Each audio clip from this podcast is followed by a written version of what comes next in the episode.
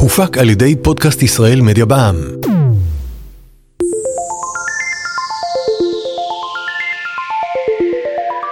מטען חשמלי, הפודקאסט של חברת החשמל.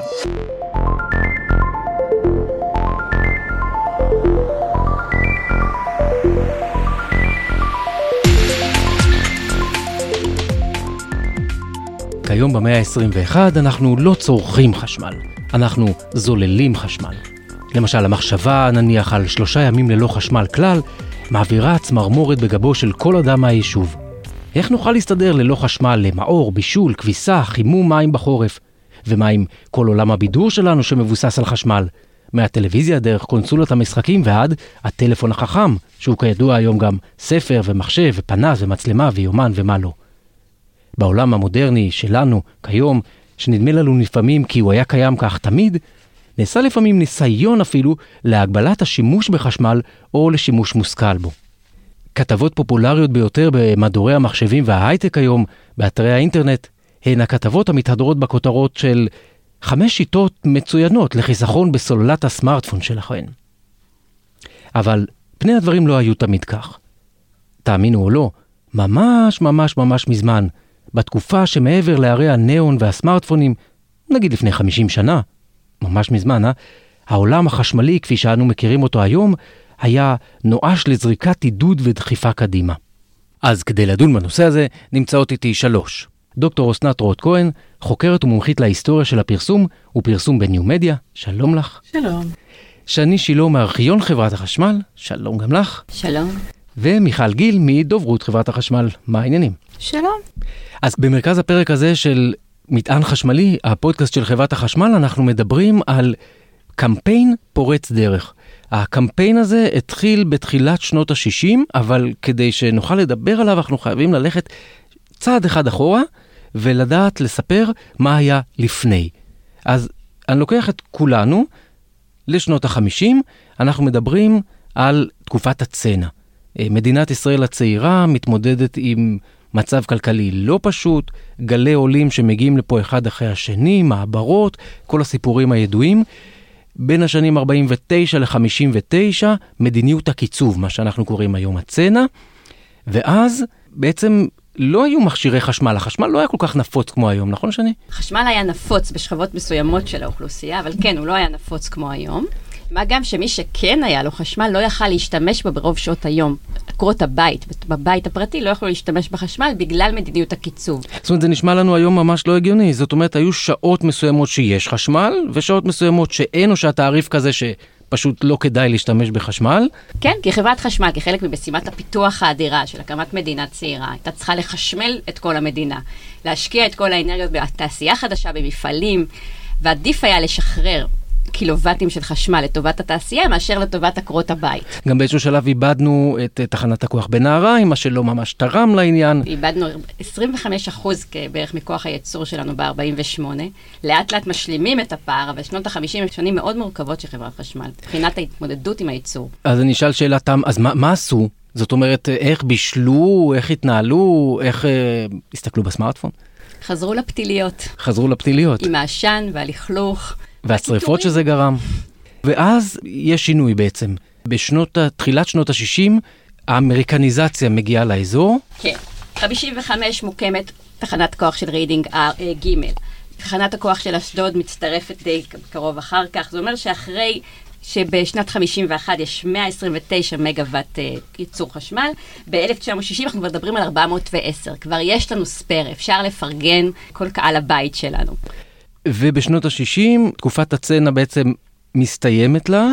המדינה מתפתחת עוד כמה צעדים קדימה, לדוגמה הכור האטומי הראשון של מדינת ישראל בנחל סורק, הכור המחקרי אה, נבנה, מוקם המרכז הרפואי האוניברסיטאי סורוקה, תופסים את אייכמן, שבוע הספר העברי קם לו, חידון התנ"ך קם לו, ב-61 יש לנו את בית חולים איכילוב וקמפוס הדסה עין כרם, אה, תיאטרון חיפה, זאת אומרת אה, מוסדות המדינה יוצאים מהתקופה הקשה של באמת הצעדים הראשונים, ומתחיל פיתוח, וזה גם קורה בחברת החשמל. זאת אומרת, כמו שאמרת, יש פתאום עודפים של חשמל. גם יותר מזה, בעשור הזה הראשון, שמצד אחד היה עשור נורא נורא מורכב, זה עשור של מעמד הביניים. זה עשור שבו מעמד הביניים הישראלי הולך ומבנה את עצמו. בבית צר כמעט יש מאין, כי זה לא הבורגנות, אלא זה מעמד ביניים חדש, בעיקר עובדי מדינה, עובדי צה"ל, והאנשים האלה, יש להם יותר כסף פנוי. כבר בסוף שנות ה-50 יש עלייה של כמעט 13% בצריכה הביתית. זאת אומרת, אנשים עוד לפני שחברת חשמל התפנתה לייצר להם חשמל, כבר חיכו לרגע.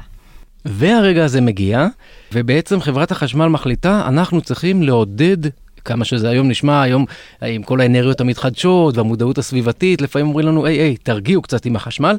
אבל באותן שנים מעודדים את הציבור לצרוך, כי בעצם יש חשמל, האמריקניזציה ועודף הכסף כבר פה, יותר מזה, האמריקניזציה מדבר על זה שפיתוח שווה ערך למודרניות, ומודרניות שווה ערך לצריכה ביתית והשקעה בבית. ארה"ב כחלק מהדרך שבה היא ממקמת את עצמה כמנהיגת העולם הראשון, היא בעצם מובילה את כל נושא הפיתוח, ומתחילה לדבר על ארצות מתפתחות מול ארצות מפותחות. וארצות מפותחות זה מארצות שלהם יש צריכה יותר גדולה, שבהם חיי יום-יום טובים יותר, וזה הכוח הרך הזה, מה שנקרא, שארה"ב מפעילה דרך ה... תוכנית מרשל מתמקד בעיקר בצריכה הביתית ובתערוכות של צריכה ביתית, והיא משקיעה בזה בכל העולם, וזה מגיע גם אלינו. קצת באיחור, כמו תמיד, מגיע. כן. בסדר. הייתי אומרת שכמעט לראשונה בעצם יש פה איזשהו, אפשר להגיד, רצון לכמעט נהנתנות, שקודם לא היה קיים. זאת אומרת, איזה רצון לחיות במדינה מתקדמת, במדינה מתוקנת, חופשית, וחלק מהביטוי הזה היה להידמות למגמה האמריקאית. ומה יותר אמריקאי ממכשירי חשמל. מכשירי חשמל ביתיים, ביתי. נוחות ביתית. זה בעצם תקופה חדשה שבה פונים לאנשים ואומרים להם בואו תקנו יותר. או גם אם אנחנו נזכרות בתקופת ילדותנו בשנות ה-70-80, תמיד אמרו לכבות את הדוד, עכשיו פתאום אומרים בואו תדליקו את הדוד, תשתמשו. קיצור הזמן. קיצור כן. הפעולות האלה שנורא נורא סזיפיות, כמו לבשל על פתיליה, זאת אומרת, רק עד שזה מתחמם לוקח שעה ומשהו. ואז בחברת החשמל עולה הרעיון לפנות לציבור. אם הציבור הוא זה שאנחנו רוצים שיקנה את אותם מוצרים, את אותו חשמל, אז נערב אותו בזה. חברת החשמל יוצאת בקמפיין, שהוא בעצם אה, קמפיין פורץ דרך, הוא נושא השיחה שלנו. אני מחזיק בידי מודעה, הבו לנו סיסמה. ככה צועקת הכותרת הגדולה, וזה בדיוק הזמן אה, לפנות אלייך, דוקטור אסנת רוט כהן. הבו לנו סיסמה ליתרונות הגדולים של החשמל במשק הבית. זאת אומרת, פונים לציבור. לגמרי. למעשה, מה שחברת החשמל עושה פה זה מהלך פורץ דרך עוד לפני שאנחנו מדברים על ההיבט הצורני, ועוד לפני שאנחנו מדברים על התוכן. עצם העניין שהיא משתפת את הציבור, זה כבר איזשהו מהלך חדשני. כי אנחנו מדברים על שנים של עיתונות מאוד מסורתית. של... כן, באמת, מה היו המדיות באותם שנים? אני רוצה לפרסם אבוקדו. אוקיי, אבוקדו, אחלה נגיד. בחירה, אבוקדו מוצר ארץ אוקיי. ישראלי מובהק, לא אמריקניזציה בכלל אוקיי. בשלב הזה. בשנים האלו מפת התקשורת ההמונים היא מאוד מצומצמת ויחסית אפילו דלה. עיתונים כמובן, שילוט חוצות, יש לנו סרטי קולנוע, אוטובוסים, ורדיו. זאת אומרת, בתחילת שנות ה-60 התחיל מה שנקרא הגל הקל, שאלו תשדירי הרדיו הקלאסיים, שעם השנים כמובן הלכו והתגברו, אבל חברת החשמל בחרה לפנות לציבור דווקא באמצעי המסורתי וה... מוכר וכמובן הפופולרי ביותר, וזה העיתונות הכתובה. אנחנו נראה בהמשך גם שיצאו כרזות שהם היו בצבע, אבל דווקא הבחירה במדיום היא לא מה שחדשני פה. מה שחדשני פה זה הפנייה לציבור, והשפה שבה היא משתמשת. אוקיי, ואז בעצם פונים אה, לקהל ואומרים לו, תשמעו, תביאו לנו סיסמה. שזה היום נשמע, אה, נראה לי קצת הזוי. זאת אומרת, פונים לקהל ותביא לנו את ה catch phrase שאיתו נרוץ בשנים הבאות. שאיתו נמכור לך את, ה, את המוצר כן. או את המותג שאנחנו רוצים. אבל תראה, דווקא היום, אני לא חושבת שזה כל כך הזוי. היום אלית עשתה קמפיין של ופלים או בפלות. אוקיי. בנוטלה אה, רוצים אה. אה. שהצרכן יופיע על גבי האריזות. זאת אומרת, לא המציאו שום דבר חדש. אה, היום בוודאי שלא, גם אז היינו קצת העתק הדבק של אמריקה הגדולה והטובה, אבל צריך לזכור, כמו שמיכל ושני אמרו כאן, מדובר בציבור שחי בצנע קודם. והיה צריך לחנך אותו, זה היה איזשהו מהלך של חינוך שוק. אז בוא נשמע מה הקהל רוצה, מה הצרכים שלו, נזהה אותם, ונעזור לעצמנו. איך נעזור לעצמנו?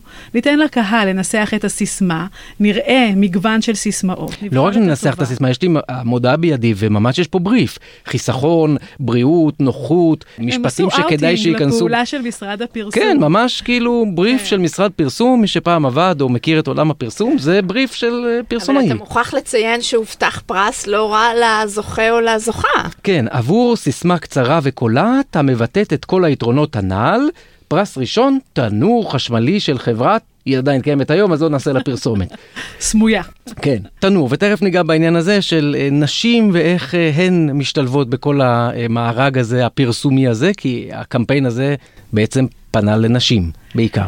זה נכון, תכף נדבר על הקהל יעד, רק מילה קטנה לגבי הבריף, כן, ההנחיות שכתובות בגוף המודעה, הכל מאוד מאוד רציונלי ומאוד תועלתי. זאת אומרת, נכון, כבר אנחנו לא בשנות הצנע ואפשר לדבר על אמריקניזציה או גלובליזציה, אפשר לכנות את זה כך וכך.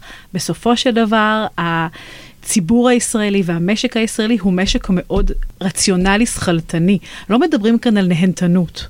עדיין, גם בהמשך שנראה את הסיסמה שנבחרה, היא עוקפת את הממד הזה של הנהנתנות האישית, והיא מאוד מה שצריך ומה שנכון, חיסכון, משק. אגב, למודעה הזאת יש איורים, אז אולי חוץ ממקלחת ומישהי שסורגת, אה, כל השאר דברים באמת של פעולות, הם, הם לא כל כך כיף, גיהוץ, בישול, אה, שאיבת אבק, כתיבה. אה, אני חושבת כתיבה. שנוסף לזה המושג של כלכלת בית. שבעצם כלל בתוכו את כל מה שקשור לבישול, ניקיון. אה, אני חושבת שניסו להעביר במודעה את הצורך אה, להכניס את האווירה הזאת בתוך הסיסמה. באותם שנים הבנים למדו נגרות בבית ספר והבנות כלכלת בית. זה גם סוג של הבניה, איך את תהיי אישה טובה יותר לבעלך. כלומר, יש כאן ממש... אה, הבניית מציאות מאוד ברורה לאיך תפקיד האישה צריך להיראות, איך תפקיד הגבר צריך להיראות. מודעות מאוחרות יותר גם uh, מראות את הגבר לובש סינר ומחזיק uh, מג"ב עם סמרטוט ביד, ולו אתה היית צריך לנהוג כך, מה היית עושה? ובעצם הגבר חסר אונים, כי מי תציל אותו? האישה יודעת לנקות, לכבס, לבשל, אז ותודה לחברת החשמל. זהו, ואז אנשים אה, שולחים את ההצעות שלהם, ואחרי אה, זמן לא רב, מכריזים על הזוכים. זו הסיסמה שבחרנו, אלפי איש מכל החוגים והגילים ומכל קצווי ארץ נהנו להזמנתנו ושיתפו עצמם במאמץ למצוא סיסמה קצרה וקולעת שתבטא את יתרונות השימוש בחשמל. בפרס הראשון, תנור חשמלי של חברת זכה מר יעקב שמלצמן מרחוב בנתניה עבור הסיסמה תגדם תגדם, יותר חשמל, פחות עמל. אתה מבין, כור גרעיני היה. כן. ותעשיית מכוניות ואפילו מטוסי סילון היו, אבל תנורי חשמל ביתיים? לא היו, כי אם זה הפרס הראשון... כן? כן. בפרס השני, אגב, אגב, זה מעניין, כי אה, הרבה פעמים אנחנו זוכרים את המנצח. בריצת המאה מטר, אבל מי הסגן של בר כוכבא לא כולנו זוכרים. היו סיסמאות לא רעות אחרות. חשמל המשרת השקט, מר נחום שיפר מרמת השרון הציע חשמל לבית, חשמל לחוץ, חשמל בכל מקום נחוץ. כולם ככה באולפן מהנהנים בראש, אני מקווה שגם אתם בבית. ופרסי ניחומים זכו הסיסמאות הבאות, החשמל מלח המטבח, ואו, זה יפה, לעקר את הבית נוחיות, למשפחה בריאות, בשימוש ביטחון, בהוצאה חיסכון. זה ספר כמעט. תשדיר בחירות. כן. כלים נעים אמרו חז"ל והתכוונו לכלי חשמל. פילוח מגזרי גם, יש כאן הכל. כן, אז אה, דוקטור אסנת רוט כהן, אה, מה הולך פה? זה שירה בהתהוות. לגמרי. מה זה הסיסמאות האלה? קודם כל צריך לזכור שבשנים האלה הציבור הישראלי אה, הוא ציבור שעוד אה, לא ממש מכיר פרסומות ויודע להכיל מסרים ולזהות אותם. רצו שנעכל את הכל בקלות, ולכן הכל היה בחריזה. אפילו ככה אנקדוטה קטנה, בשנות ה-60 כבר היו משרדי פרסום בארץ, אבל לפני כן הקופירייטרים, הרעיונאים הראשונים, היו משוררים. נתן אלתרמן, אה, לאה גולדברג, ממש כתבו את הטקסטים לפרסומות. אז השפה, ה, אה, אפשר לומר, אה, גבוהה הזו מאוד השתרשה בפרסומות, והחריזה, הכל במטרה להקל על קהל היעד, לקבל את המסר בזריזות ובקלות. זה עבד? כן, זה עבד. כי ככה דיברו בעצם, כי זו הייתה השפה. כן, שפה מיליצית. מי, אה, יש עצה תגני ביצה, שזה מיינסטרים כן. לגמרי, ועד אה, מסרים אחרים. ואגב, החריזה השתרשה דרך השנים, החום בוטל, שותים קריסטל, עד אה, קמפיינים של היום, שהם שירים ומחזות זמר, כי אנחנו רוצים להשפיע על הצרכן ומהר. חרוזים עושים את העבודה. וסביב החרוזים האלה נוצרת גם שפה ויזואלית שלמה, שהיא רובה באיורים, נוצר לוגו. לוגו, אה, בעצם איזשהו אייקון כזה שמלווה את חברת החשמל בהמשך. דבר ראשון צריך לתת קרדיט למעצב הגרפי שעיצב את הסמל. זה הזמן. זוכה פרס אה, ישראל. המעצב הגרפי דן ריזינגר, שהסמל שבעצם שהוא התווה ושפת הפרסום הראשונה הייתה באחריותו. היות ואנחנו בפודקאסט, בואו נתאר אותו. בעצם הלוגו שהוצב זה מין אה, תקע מחייך עם שלוש קרניים כאלה חמודות. אלה הקרניים. כן. אלה השלושה פינים של תקע חשמל. כאשר הוא מצדיע לעצמו, אה, והיד, הזרוע, היא בעצם הכבל החשמלי, אה, ובפנים, כמובן הסיסמה, יותר חשמל, פחות עמל. התקע הזה קיבל את הכינוי התקע המצדיע. והשתמשו בו שוב ושוב, כולל במסגרת הקמפיין הזה היה שיתוף פעולה עם מכון התקנים. חברת חשמל פותחת חנויות שנקראות חנויות סמל, על שם הסמל הזה, שבו היא מוכרת מוצרי חשמל, וכל מוצר חשמל שמוצע בחנות קיבל את אישור מכון התקנים, ויש את, את הסמל הזה של התקע המצדיע, שבפנים כתוב מכון התקנים, לא, לא סיסמת הקמפיין. והתקע הזה, הלוגו הזה, הסמל הזה, אה, מלווה את חברת החשמל בכל מה שהיא עושה בעשור הבא כמעט, מפתיחת uh, מטבח בבית ספר בבאר שבע. ועד uh, חנויות חשמל, ששם מוכרים כמובן את המוצרים, ועד ספרי בישול, שבהם יש מתכונים לבישול, כדי לעודד את צריכת החשמל בתנור החדש שקנינו. עשרות תצוגות והדגמות בישול על כלי החשמל החדישים, המשוכללים והעממיים במחירם, נערכות בנגב לרגל חודש החשמל, שנחוג למלאת עשור לחיבור באר שבע לרשת החשמל הארצית. תזמורת הנוער החיפנית מנגנת בחגיגה לחנוכת מטבח חשמלי חדיש בבית הספר התיכון של באר שבע, תרומת חברת החשמל לעיר. כלכלת הבית נהנית מבישול מהיר, מבריא, זול ונקי ללא פיח. החשמל כובש את המטבח הישראלי. יותר חשמל, פחות עמל. אסנת, ספרי לנו קצת על השפה הפרסומית החדשה הזאת. אז יש כאן כמה דברים. האמת היא, אה, בואו ניתן קרדיט לחברת החשמל ונדבר על זה שהיא פורצת דרך. כי בשנים האלה עוד לא הייתה משנה פרסומית סדורה ומובנית בתהליך תכנון הפרסום בארץ. משרדי הפרסום עבדו המון על פי אינטואיציה. ודווקא כאן העובדה שאותו אה, תקע מצדיע הפך להיות אייקון מזוהה לכל אורך הדרך, זה מה שהיום אנחנו מכנים תקשורת שיווקית משולבת, זה מונח של שנות התשעים. אז חברת החשמל למעשה הקדימה את זמנה, וככה ידעה לקשר לצרכן את הסמליות של הקמפיין לכל אורך הדרך. אז זה ככה קודם כל אה, עבודה טובה, מגיע קרדיט למי שעשה את זה דאז, אם הוא שומע אותנו. וקריאייטיב כן, מדהים. וקריאייטיב מדהים, אה, אני חושבת שדן ריזינגר באמת אה, עשה פה אה, עבודה מדהימה. קודם כל, ממליצה למי שלא מכיר את העבודות שלו, לחפש אותם, הצבעוניות הגרפית שלו היא מאוד מאוד מיוחדת. ואם מישהו שכח, זה שנים בלי פוטושופ, בלי ריטושים דיגיטליים, בלי עיצובים דיגיטליים, בלי כל מיני כלים שהיום נראים לנו נורא פשוטים בכל סמארטפון. ממש כך. לא קיים. עבודה אה, סיזיפית, מורכבת, מדוקדקת מאוד. מציירים עם עיפרון וטושים. עוברים בצבע, כן. אה, מאוד מדויקת ומדוקדקת, עם שפה מאוד ייחודית לו. הוא עשה גם הרבה מאוד לוגוים אחרים של אפריקה ישראל, וטמבור, ובאמת מגוון גדול של אה, לוגוים. בהקשר הזה צריך להגיד שהשפה הגרפית מאוד מאוד נאיבית. זאת אומרת, היום מי יסתכל על תקע מחייך? אנחנו כן. נגיד, מה קורה פה? אנחנו מחפשים תחכום ו- ואופנתיות וטרנדים. תקע מחייך, הרבה מאוד איורים שליוו את התקע הזה של עקרת בית, של משפחה, או צילום מאוד פשוט של אישה במטבח. מאוד נאיבי, כי גם החברה הייתה יחסית בתחילת דרכה ההדוניסטית, הצרכנית, אז הלכו איתה צעד צעד. קהל היעד של הקמפיין, נשים, מובהק. בואו נדבר על זה. זאת אומרת, זה לא משהו שהוא שונה מהאווירה הכללית שהייתה באותן שנים. קמפיין MeToo לא יכל להיוולד שמה, אני אומר את זה כ understatement, אבל אה, בהחלט פונים לנשים כמי שישנו בעצם את אה, עולם הצריכה, את העולם בכלל. נכון, צריך לזכור שפרסומות וזה אחת משאלות המיליון דולר בעולם הפרסום, האם הן משקפות את המציאות או יוצרות אותה. בסופו של דבר, אה, יש אמרה שאני מאוד אוהבת, שהדרך הכי טובה לגלות את הערכים של החברה, אם ארכיאולוג ירצה יום אחד לדעת מה עשו, איך חיו, זה לראות פרסומות. אז צריך לזכור שהפרסומת מדברת אל העמדות והאתוסים שהיו באותה תקופה, והאישה הייתה עקרת בית, והאישה בישלה, והאישה נקטה, וחברת החשמל אה, לא עושה כאן איזשהו שינוי גדול או פנייה יוצאת דופן, היא פונה אל קהל היעד העיקרי שלה, שזה אנשים. באחת מפרסומות הטלוויזיה רואים את אה, נערת ישראל אה, רינה מור.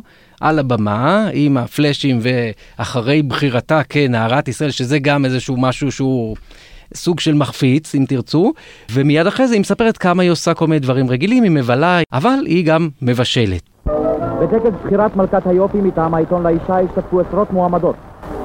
לנערת ישראל נבחרה זה עתה רינה קישון. הנה אני רואה אותה מתקרבת לעברנו כשלראשה כתר והיא ענודה בסרטים. אנחנו נשאל אותה עכשיו מספר שאלות. רינה, בבקשה. איך את מרגישה את עצמך כנערת ישראל? מתרגשת קצת, אבל מאושרת מאוד. מה את עושה בזמנך הפנוי? קוראת, שוחה ומאזינה למוזיקה. יש לך עוד איזשהו הובי נוסף? כן, מבשלת. מבשלת? למי את uh, מבשלת? זה הסוד שלי. תגידי לפחות על מה את מבשלת? כמובן, על קיריים חשמליות. מדוע? יותר חשמל, פחות עמל. הבישול בחשמל זול יותר, מהיר יותר ונקי יותר. גם נערת ישראל משתמשת בתנור בישול ואפייה חשמלי, כי... יותר חשמל, פחות עמל. יותר חשמל, פחות עמל. הסמלים של אז, איך אפשר לשפוט אישה כאישה טובה, הם לחלוטין שונים מהמושגים שלנו היום. אז חברת החשמל השתמשה במה שהיה מוכר וידוע. אני חושבת שגם בשיא הרצינות שמו על זה את כל התפקידים שנראו אז מאוד חשובים, שלבשל בצורה נקייה, בריאה, בטוחה, גם ממש השתמשו במושגים האלה. מצד שני, גם הגברת צריכה לפתוח את המים לבעלה החוזר מעמל יום העבודה. זאת אומרת, זה גם אחד מהתפקידים שלה. כן. והוא עוד כועס עליה שהיא מבזבזת חשמל, ואז היא מסבירה שזה בסדר, יש תעריף מוזל. ארון קיר מסוים בחדר המדרגות מזכיר לאחדים מדי יום ביומו את חשבון החשמל. וכשחוזר העובד הביתה ורואה לעיתים את מנורת הדוד החשמלי כשהיא בוערת, הרי הוא מתמלא כעס. מה יהיה עם חשבון החשמל? ובכן, כעת השתנה המצב.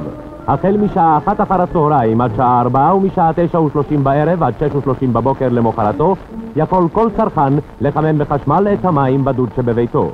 התעריף הוא זול בשליש לעומת המחיר הקודם לכל צרכן שיש לו מונה נפרד לחימום מים, או מי שיבקש שיתקינו לו מונה כזה. אני חושבת שכל הדברים האלה מאוד מתחברים לנאיביות שאסנת דיברה עליה, שהיא באמת ככה הייתה בבסיס כל הדבר. אגב, דווקא הדוגמה שלך, אפשר לנתח אותה גם קצת אחרת. זאת אומרת, הגבר לכאורה כועס, אבל הוא בעצם לא יודע מה נכון. מי שמסבירה לו את הסיטואציה ואומרת לו איך צריך לנהוג ולמה דווקא היא זו שנוהגת באחריות, זאת האישה. זאת אומרת, מי באמת מנהל את העניינים? בדיוק. אוקיי. Okay. בשקט, בשקט. רק עוד מילה אחת על היותר חשמל, פחות עמל. גם המונח הזה הוא מונח קצת סוציאליסטי. זאת אומרת, עמל, עמל. זה מונח מאוד uh, סוציאליסטי, קולקטיביסטי של תחילת uh, העשורים הראשונים של המדינה. כן, זה נשמע משהו קיבוצניקי כזה ממש. קצת. ממש, וכאן לקחו אותו ככה מהעולם החלוצי והשתמשו בו בדיפלומטיות כזו מעודנת כדי להעביר את המסר שעובדים פחות. הקמפיין הזה של יותר חשמל פחות עמל הוא גם קמפיין רב ערוצי, הוא משתמש בכל המדיות והוא מערב גם את הסלברטיות, את הידועניות של אותה תקופה, מרינה מור אה, שדיברנו עליה, אבל גם את אה, גילה אלמגור, היא עושה מין סוג של אה, שעשועון טלוויזיה כזה, בו היא בעצם מציגה חידה, והתשובה היא הסיסמה יותר חשמל פחות עמל, שהמשתתפים מנסים לנחש. והנעלם הבא שנציג לצוות הוא סיסמת המשפחה. יותר משתי מילים? כן. פחות מעשר? כן. ארבע מילים? כן. הסיסמה הזאת נותנת חיים קלים יותר למשפחה? כן, כן. פיס בכפר, פיס בעיר. לא, לא, לא, לא, לא, לא. זה קשור עם העבודה בבית? כן. העבודה היא חיינו? לא, לא, לא. האם זה קשור עם המטבח? כן. אני יודעת. כן. יותר חשמל, פחות עמל. נכון. סיסמת המשפחה היא יותר חשמל, פחות עמל. הבישול בחשמל נקי יותר, מהיר יותר וזול יותר. אחת, שתיים והאוכל מוכן. בישול ארוחה לחמש נפשות עולה רק שבע אגורות. יותר חשמל, פחות עמל. המשפיעניות הוא יותר מאנשים שמכירים ברחוב, זה אנשים, נשים שיש להם כוח, שהמילה שלהם יש לה משמעות כלכלית וחברתית. אחד מספרי הבישול שיצאו במסגרת הקמפיין, שממש נועד להסביר לאנשים איך להשתמש במוצר החשמל, אין בו כמעט מתכונים פר סה שמסבירים איך מכינים אוכל, חתומה עליו ארנה מאייר, שזאת האישה של כלכלת הבית. שכבר בשנות ה-30 עוד בגרמניה, כן. לימדה איך מנהלים בית יעיל ומטבח יעיל עוד יותר. אז גם זה עוד ניסיון לנצל את המדיה, אולי בצורה שונה, בצורה מיוחדת, בצורה חדשנית, זה גם פורץ דרך. זה האינסטגרם של פעם. כן, משפיעני uh, רשת כן. של אז. כן, תשמע, ניסו לעשות uh, שימוש בכל הכלים שיכלו לעזור להסביר לקהל מה רוצים ממנו, וגילה אלמגור, שחקנית, אטרקטיבית, מאוד ייצוגית, והיא דרך מצוינת להחזיק על כתפי הסרט, זאת גם אומרת... גם גרינה מור, זאת אומרת, מי לא הכיר באותה לג, תקופה? לגמרי, וגם רינה מור, אני חושבת שהיא אה, דוגמה לנשיות uh, מובהקת, שזה בעצם חלק מקהל היעד שרצו לפנות אליו, אז uh, זה הולם את הערכים של הקמפיין לגמרי. כי עיתונים לבד זה קצת, מה לעשות, משעמם, אז ניסו למצוא דרכים, ופייסבוק עוד לא הייתה, אז לא יכלו לחכות כל כך הרבה שנים. למרות שלומר על עיתונים משעמם, אנחנו רואים את זה בראייה הנוכחית. ברור, ברור. מטבע הדברים. ברור. אז כמעט, כמעט ולא היו הרבה חלופות אחרות. יתרה מזאת, חברת חשמל מוציאה סקר ובודקת עם נשים מה מבחינתה משמעותי בשימוש בבישול במוצרי חשמל. האם זה העניין של ההרזייה, שבצורה מפתיעה היום בנקודת מבט שלנו לא קיבל בכלל שום תשומת לב. יותר העניין של הבריאות, של הניקיון, ההיגיינה, החינוך הזה שבית מסודר, ואישה מסודרת ועקרת בית למופת, מחזיקה בית נקי כל הזמן. המהירות שבבישול, הבריאות שבבישול. יעילות ובריאות, אלה היו ערכים שהיו הכי משמעותיים ללקוחות, ואז גם מחפשים את הדרך לתקשר עם הלקוחות עם מה שמעניין אותם. ויש למשל כתבה בעל המשמר, אולי עוד סוג של פרסומת, לא אולי, עוד סוג של פרסומת, עם נשים שכותרת הכתבה היא מדוע אני מבשלת בחשמל, ואז יש מין, לא נדע לעולם כנראה אם זה רעיונות אמיתיים או פסודו רעיונות כאלה. אה, מלכה זליגמן, אשת רופא מחיפה, מספרת כי הרי רופא אינו יכול לדייק כל כך בהגעה לארוחות, ואשתו צריכה להמתין לו ולדאוג למאכלים חמים. במקרה זה הפלטה החשמלית היא הטובה בין כל שיטות הבישול, כי היא מחזיקה את החום. היא הוסיפה כי בעלי חוזר הביתה ויושב על יד השולחן, ובלי לחכות, מקבל מיד אוכל חם. ראיה למופת. תן לנו להירגע רגע. כן, לא, האמת היא, זה משעשע, כי פלטה חשמלית מזוהה עם אה, שבת. כן, וכאן לא מוציאים אותה מהקונטקסט הדתי ונותנים לה קונטקסט הרבה יותר רחב. אה, רק מילה אחת ממקומי באקדמיה, זה מה שנקרא יחסי ציבור. כתבה היא לא פרסום קלאסי, משום שעל כתבה, לפחות דאז, במובן המסורתי של יחסי הציבור, אתה לא משלם. על פרסומת אתה משלם על השטח עבור העיתון, או כמובן עבור זמן האוויר, אבל על כתבה שהיא חלק מתוכן מערכתי, אנחנו נוהגים לכנות אותה יחסי ציבור. כן. גם במבט אחר יכול להיות שזה פשוט עניין את הציבור, כי באמת הדברים האלה כך. פתאום נכנסו לבית, וזה היה עניין, כמו שהיום תקראי במדור של חדשנות על כל מיני גאדג'טים כאלה ואחרים, זה מעניין את הציבור גם היום. העיתון יודע שהוא ימכור יותר, אם האייטמים שהוא יכתוב עליהם יהיו אייטמים שהציבור רוצה לקרוא אותם. אז uh, בהנחה שאלו ראיונות אמיתיים, כן. אז, uh... ובכל מקרה, גם אם לא, השיוך ל, ל, לאשת הרופא, שהיא מוציאה מפיה את, ה, את ההמלצה הזאת, היא עושה את שלו. כן, אם אשת הרופא מרשה לעצמה, זה ה-high society, אז גם אני רוצה. אז מה אם אני רק אה, בדיוק. בדרך, בלימודי הרפואה? ואחרי הכל, שני שילה מארכיון חברת החשמל, האם אה, הקמפיין היה אפקטיבי? כי הרי, כמו שאסנת יודעת, בזה בסוף נמדד קמפיין טוב. אז לפי תוצאות שפורסמו ברבעון לכלכלה, לא בפרסום של חברת חשמל, לפני התחילת הקמפיין, בערך ל-34 מהמשפחות בישראל היה תנור חשמלי בבית. 34 אחוז? 34 אחוז, כן. כמובן שרובם ותיקים, אשכנזים. אוקיי, לא ניכנס לזה בשיחה הזאת. כן. אבל בספטמבר 61, כבר עמוק לתוך הקמפיין, הרצאות מראות שלכל משפחה שנייה יש מקרר חשמלי בבית. אה. ל-66 מהמשפחות יש קירות חשמליות בבית. מחיר קירה חשמלית בשנים האלה היה יותר זול מקירת גז. Hmm, זאת אומרת, הפרסום עובד. עובד, או כי אנשים פשוט באמת רוצים שהחיים שלהם יהיו יותר פשוטים. גם אם זה עוד צורך ולהתיישב עליו, זה יכולת שצריך לתת לה את הקרדיט. בוודאי. יוצא מן הכלל הבישול בחשמל. אחת. נקי ונוח. שתיים. בלי כל כוח.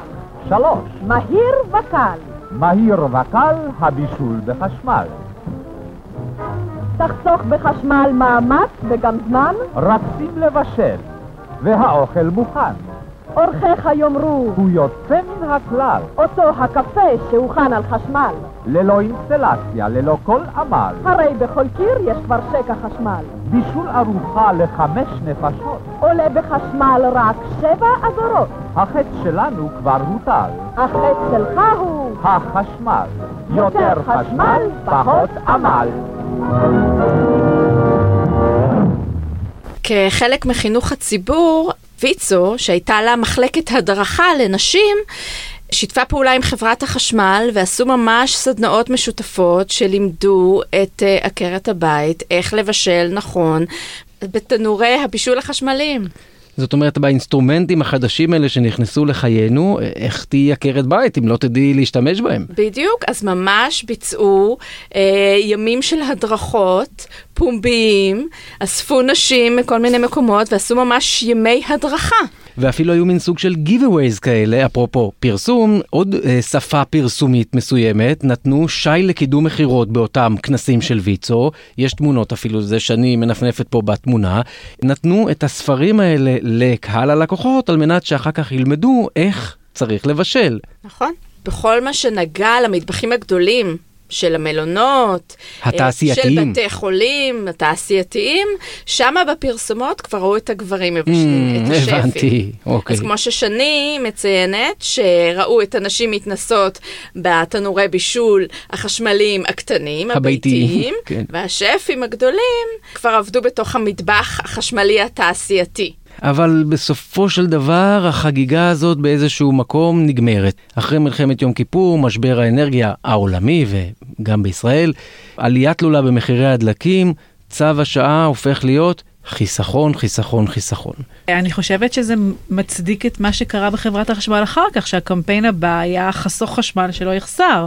כלומר, מרצון לחנך את השוק לצרוך מה שיותר, אנחנו אומרים לו, אוקיי, הזמנים השתנו, ולכן גם המסר שלנו השתנה, עכשיו אתה צריך ללמוד להשתמש בחשמל בתבונה.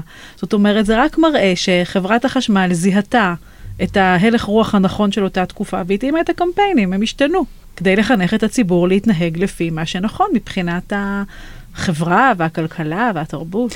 קמפיין כזה היה יכול לעבוד היום, זאת אומרת, אוקיי, בואו במקום לכתוב הבו לנו סיסמה, נקרא לזה תפציצו אותנו בסיסמאות מגניבות. אבל אוקיי, האם בשינוי השפה והמילים זה היה יכול לעבוד לגמרי, היום? לגמרי, תעשו לנו share, תשימו לנו את ה comment, כמה לייקים באינסטגרם, ניתן לכם איזה וילה מטורפת לצד אה, הארובה של רידינג ותבלו שם את כל הלילה, אם תמציאו את הסלוגן החדש, לחלוטין. זאת אומרת, אה, רינה מור, קחי אותה, היא דוגמנית לא פחות נאה ויפה ואטרקטיבית. רינה מור, גל גדות, והנה את בדיוק. אני חושבת שאנשים היו שמחים להיות חלק מהדבר הזה, זה נעים. לחשוב שיש לך איזושהי נגיעה לעולם הזה של, ה, של הפרסום, אה, של התקשורת, בייחוד שהאמצעים היום הם באמת כל כך נגישים.